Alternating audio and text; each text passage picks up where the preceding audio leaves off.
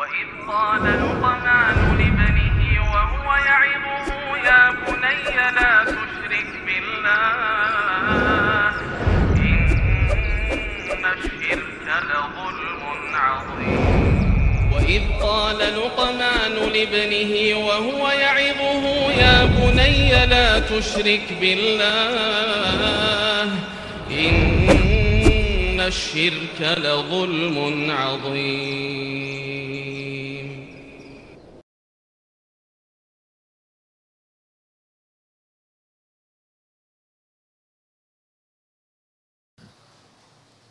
السلام عليكم ورحمة الله وبركاته.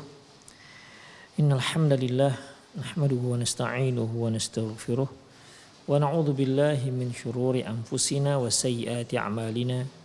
من يهده الله فهو المهتد ومن يطلل فلن تجد له ولي مرشدا. أشهد أن لا إله إلا الله وحده لا شريك له وأشهد أن محمدا عبده ورسوله الذي لا نبي بعده. وقال الله سبحانه وتعالى يا أيها الذين آمنوا اتقوا الله حق تقاته ولا تموتن إلا وأنتم مسلمون.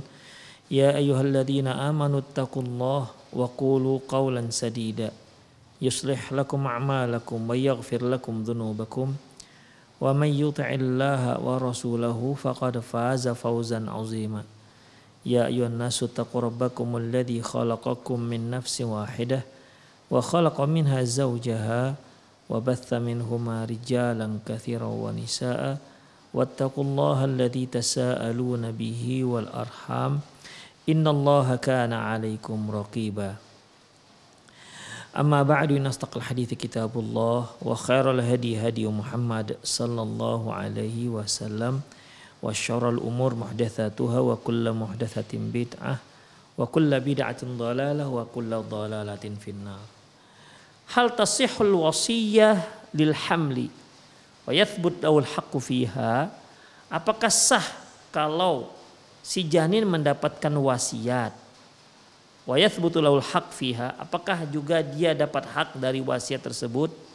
Jadi di sini permasalahannya apabila ada seorang berwasiat dan wasiat ini untuk si janin apakah wasiat itu sah apa tidak? Misalnya begini ikhwah ya misalnya eh,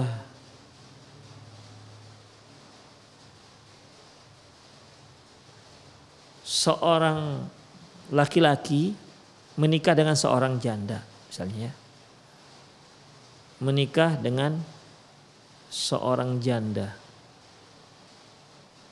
atau begini eh, seseorang berwasiat ya. Seseorang berwasiat. Apabila saya meninggal nanti berikan sebagian harta saya ke ke ke janin yang sedang dikandung oleh ibu itu misalnya. Mungkin tetangganya misalnya. Mungkin dia lihat tetangganya sangat miskin ya. Maka dia berwasiat kasihan dia dengan janinnya karena ibunya sangat papa sangat miskin maka si laki-laki ini pun ataupun si uh, si tetangga ini mengatakan berwasiat kalau saya meninggal nanti maka seperlapan harta saya atau uh, berikan kepada berikan sejumlah uang misalnya 10 juta untuk janin yang sedang dikandung oleh ibu tersebut. Ya. Maka sah. Ya maka sah Demikian. Tapi kalau dia wasiat untuk janin yang sedang dikandung istrinya nggak sah. Misalnya, kalau saya meninggal nanti, maka separuh harta saya untuk anak yang sedang kamu kandung ya istriku, misalnya. Maka nggak dibolehkan. Mengapa demikian? Karena la wasiat di ahli waris. Tidak ada wasiat untuk ahli waris. Karena ahli waris itu sudah mendapatkan jatah tertentu yang sudah ditetapkan oleh syariat. Ya janin yang ada, anak yang ada di kandungan di perut istrinya, di rahim istrinya itu kan anak dia. Ya. Seorang anak punya jatah tersendiri yang telah ditetapkan oleh syariat. Demikian. Jadi nggak bisa kita menetapkan jatah lebih daripada apa yang telah ditetapkan oleh syariat. Demikian ikhwah, kalau dia anak laki-laki dapat sisa harta, kalau dia anak laki-laki dan perempuan ya ternyata yang dikandung itu misalnya eh, kembar laki-laki perempuan, maka sisa hartanya diberikan kepada laki-laki dan anak laki-laki dan perempuan yang kembar tersebut dengan catatan lidzakari mithlu hadzil unsayain dua orang laki-laki dua bagian untuk laki-laki satu bagian untuk perempuan.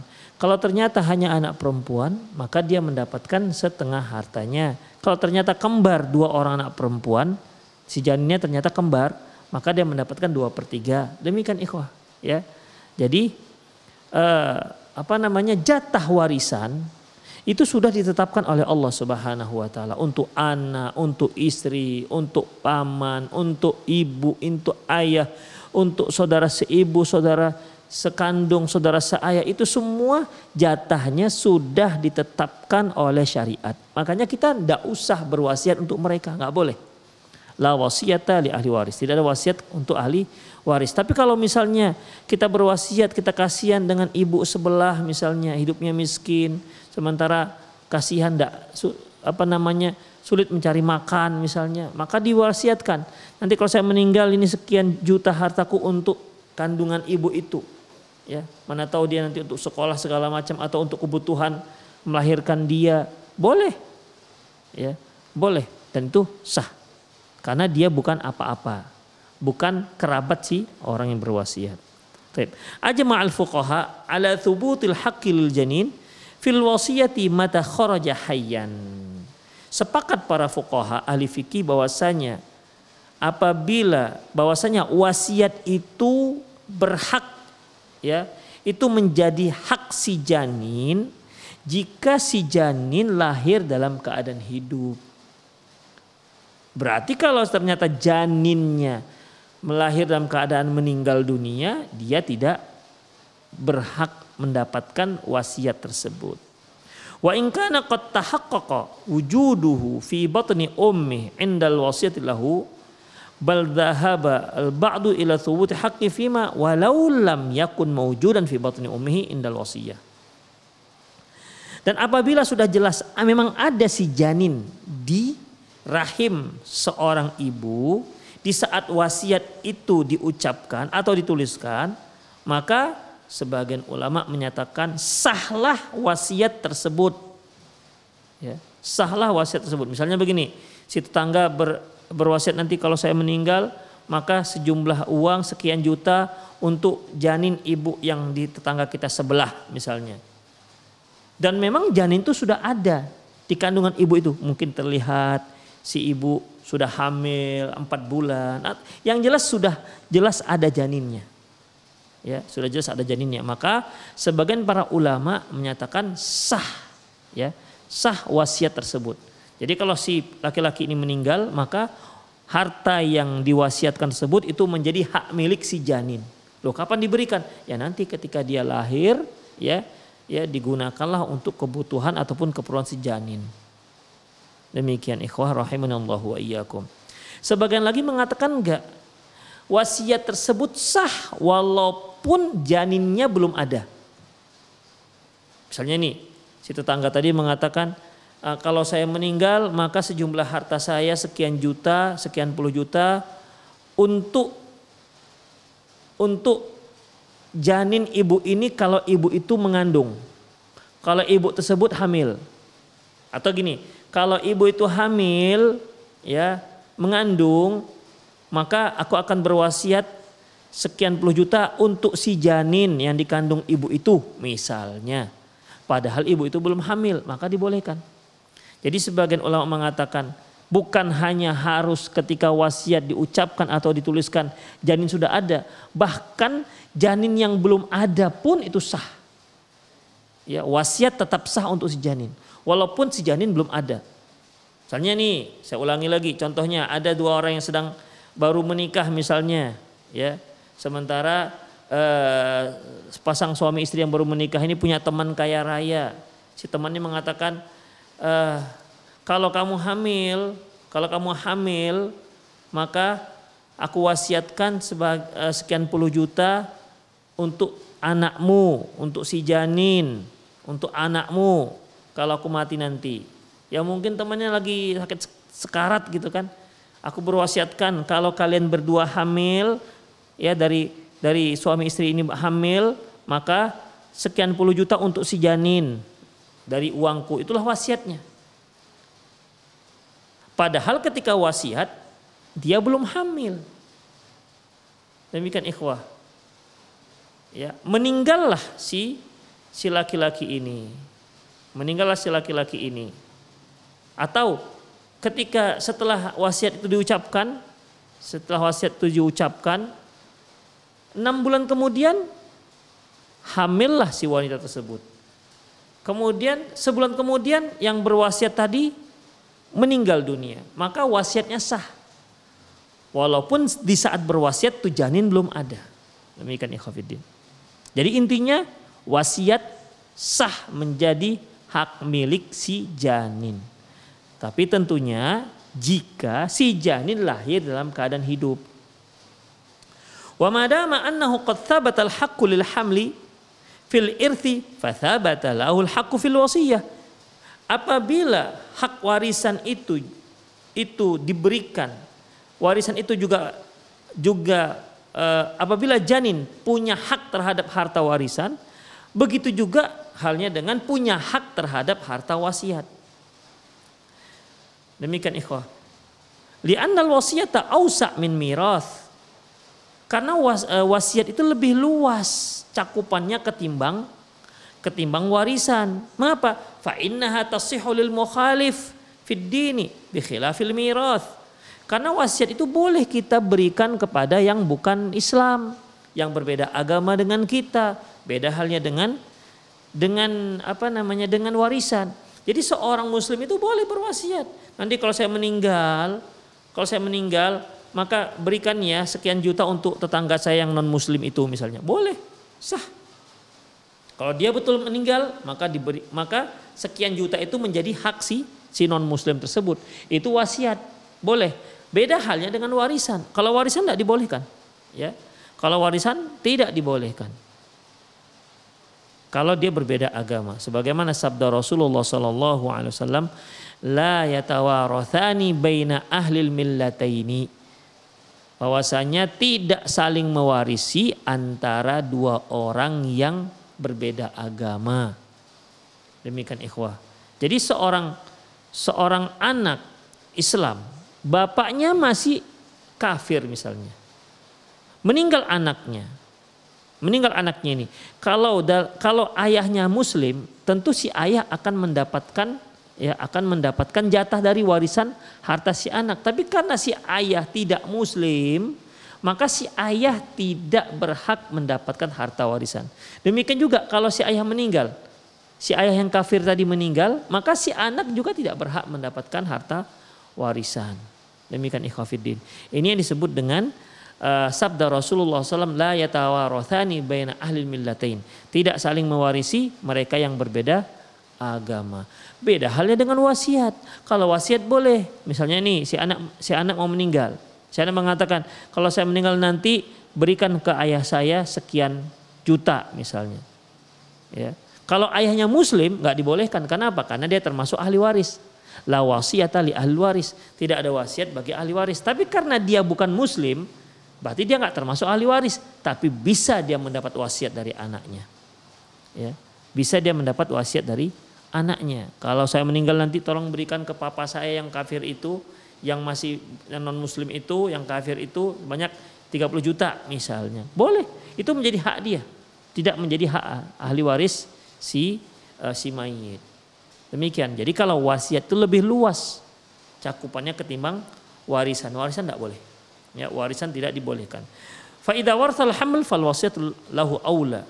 Karena wasiat itu lebih luas cakupannya, ya, lebih uh, apa namanya, lebih uh, lebih renggang ataupun lebih mudah, uh, lebih longgar syaratnya. Berbeda halnya dengan warisan, maka Fa'idha warthal apabila si janin bisa mendapatkan harta warisan maka fal wasiyatu lahu aula berarti wasiat itu lebih lebih dapat lagi lebih dibolehkan lagi lebih sah lagi gitu dia. Jadi kalau se, kalau janin sah dia berhak mendapatkan harta warisan apalagi wasiat. Demikian yang dimaksud oleh penulis. Wa fi Majmu'il Fatawa dalam kitab Majmu' Fatawa maksudnya uh, yang ditulis oleh Syekh Islam Ibnu Taimiyah rahimahullah wal wasiyatu takunul hamli bittifaqil ulama bahwasanya wasiat untuk janin yang ada dalam kandungan itu sepakat para ulama wa yastahiqquha idza wulida hayyan. Dan dia berhak mendapatkannya. Maksud si janin maksudnya si janin berhak memilikinya jika dia lahir dalam keadaan hidup. Walam yakul muslim inha tuakhir ila hinin bulughihi wala wala yahlif. Dan janganlah seorang muslim mengatakan ah, nanti saja sampai dia uh, sampai dia balik baru dia dia dapat nggak harus seperti itu ikhwah Allahu wa iyyakum. Jadi intinya janin anak yang ada dalam kandungan seorang ibu dia kalau mendapatkan wasiat dari seseorang maka harta wasiat tersebut sah dimilikinya jika dia lahir dalam keadaan hidup. Wa idza wasala imra'atin hamilin fa'atat bi aktsari min waladin hayyin fa innal wasiyata tuqsamu bainahuma bitasawi. Idza kana dzakaraini aw kana dzakaran aw untha. Apabila seseorang berwasiat, jika dia meninggal nanti, maka sebagian hartanya diberikan kepada kepada kandungan janin yang ada di kandungan si wanita ini. Ternyata wanita ini lahir melahirkan anak tidak hanya satu orang, dua orang, kembar atau mungkin kembar tiga. Ya. Sementara yang berwasiat tadi, nanti kalau saya meninggal 30 juta untuk si janin si janin yang ada di kandungan ibu ya. Begitu. Meninggallah si laki-laki ini. Ibu itu sedang mengandung, melahirkan misalnya. Melahirkan ternyata kembar tiga. Maka dibagi tiga. Ya, maka dibagi tiga. Karena wasiat 30 juta maka 10 juta untuk anak pertama, kedua 10 juta, ketiga 10 juta, jadi 10 juta. Kenapa? Dia kembar tiga misalnya rahimani Allah wa iyyakum. Kemudian bagaimana kalau seandainya ternyata kembarnya itu sepasang laki-laki perempuan? Apakah berlaku dengan hukum warisan seperti hukum warisan? Dua bagian laki-laki, satu bagian perempuan. Misalnya ini, ternyata kembarnya laki-laki perempuan, wasiatnya 30 juta, lahir laki-laki lahirlah laki-laki dan perempuan. Apakah dua bagian untuk laki-laki, satu bagian untuk janin untuk bayi perempuan misalnya karena dia 30 juta, 20 juta untuk si janin laki-laki, 10 juta untuk janin untuk 10 20 juta untuk bayi laki-laki, 10 juta lagi untuk bayi perempuan. Apakah begitu? Nah, mari kita lihat. Wa in kana aunta. Ya. Walaupun ya, walaupun janin itu laki-laki atau perempuan. Wa in walau zada adat al adat fa innama tuqsam bainuma aidun bitasawi. Jadi nggak ada beda laki-laki perempuan, tetap dibagi sama. Misalnya dia kembarnya kembar kembar tiga misalnya, dua laki-laki satu perempuan ya sudah berarti tetap dibagi dibagi tiga. Kembar-kembar lima misalnya, harta wasiat dibagi lima begitu tanpa melihat laki-laki dan perempuan. Amma idza wulidat idza waladatil mar'atu waladaini ahaduhuma hayyun wal akhar mayit. Sekarang bagaimana kalau seandainya ternyata wanita itu melahirkan yang satu meninggal yang satu hidup? Fa innal wasiyata lil hayy. Maka wasiat hanya untuk si bayi yang hidup saja. Bayi yang meninggal tidak dianggap. Ya berarti 30 juta tadi tidak dibagi dua. Ya, tidak dibagi dua. Seharusnya kan kalau dua, kembar dua yang lahir 15-15 juta. Tapi karena yang satu meninggal, yang satu hidup, maka yang meninggal tidak di tidak dianggap. Tidak anggap tidak ada. Jadi yang bayi yang satu yang hidup saja yang mendapatkan 30 juta. Itu contohnya. Walaysa lil mayit syai' min hasyai. Si mayit tak ada dapat apa pun. Fa idza fadala al musi bainal mawalid fa innahu yaltazim bima jaa fi wasiyatihi. Apabila apabila si yang memberi wasiat ternyata membedakan jatahnya. Membedakan jatahnya. Misalnya nih, kalau saya meninggal nanti, maka saya berikan duit sekian juta. Maka harta saya sekian juta untuk janin yang sedang ibu kandung misalnya. Ya. Dengan catatan kata yang berwasiat, dengan catatan jatah laki-laki dua kali jatah perempuan. Nah, jadi dia menggarisbawahi ada dia yang menentukan jatah-jatahnya. Ya, dia menentukan jatah-jatahnya. Kalau seandainya yang ibu kandung itu kembar, kembarnya kembar sepasang, maka jatahnya laki-laki dua kali jatah perempuan. Maka jika memang lahir anaknya, ya maka harus dilaksanakan sesuai dengan titah ataupun pesan si yang memberi wasiat. Demikian ikhwah rahimani Allah wa iyyakum. Jadi intinya bahwa wasiat apabila ada seorang wasiat berwasiat untuk si janin yang sedang dikandung oleh si ibu ya maka hak harta itu sudah menjadi hak milik si si janin. Demikian. Baik janin itu sudah ada ketika ketika wasiat ini ditulis atau ketika diucapkan wasiat ini maupun janin belum ada mungkin sebulan lagi baru dia mengandung misalnya ya maka tetap si janin mendapatkan hak dari wasiat tersebut. Demikian ikhwafiddin rahimahnya Allah wa iyyakum. Kemudian kalau ternyata janinnya lebih daripada satu, maka dibagi rata tanpa melihat apakah laki-laki dan perempuan. Syaratnya apabila si janin lahir dalam keadaan hidup. Ciri-ciri hidupnya sebagaimana yang telah kita pelajari di kajian lalu. Yaitu apabila dia lahir dan dia memiliki tanda-tanda kehidupan. Apakah menangis, apakah sempat melotot, apakah dia e, kembang kempis perutnya menunjukkan dia sedang bernafas, menunjukkan dia hidup, atau kakinya gerak-gerak, ya kakinya bergerak-gerak, maka ikhwah rahimani Allahu wa iyyakum dihukumi dia sudah sudah hidup. Maka dia kalau kalau hidup maka di, di dia berhak untuk menerima wasiat tersebut. Demikian.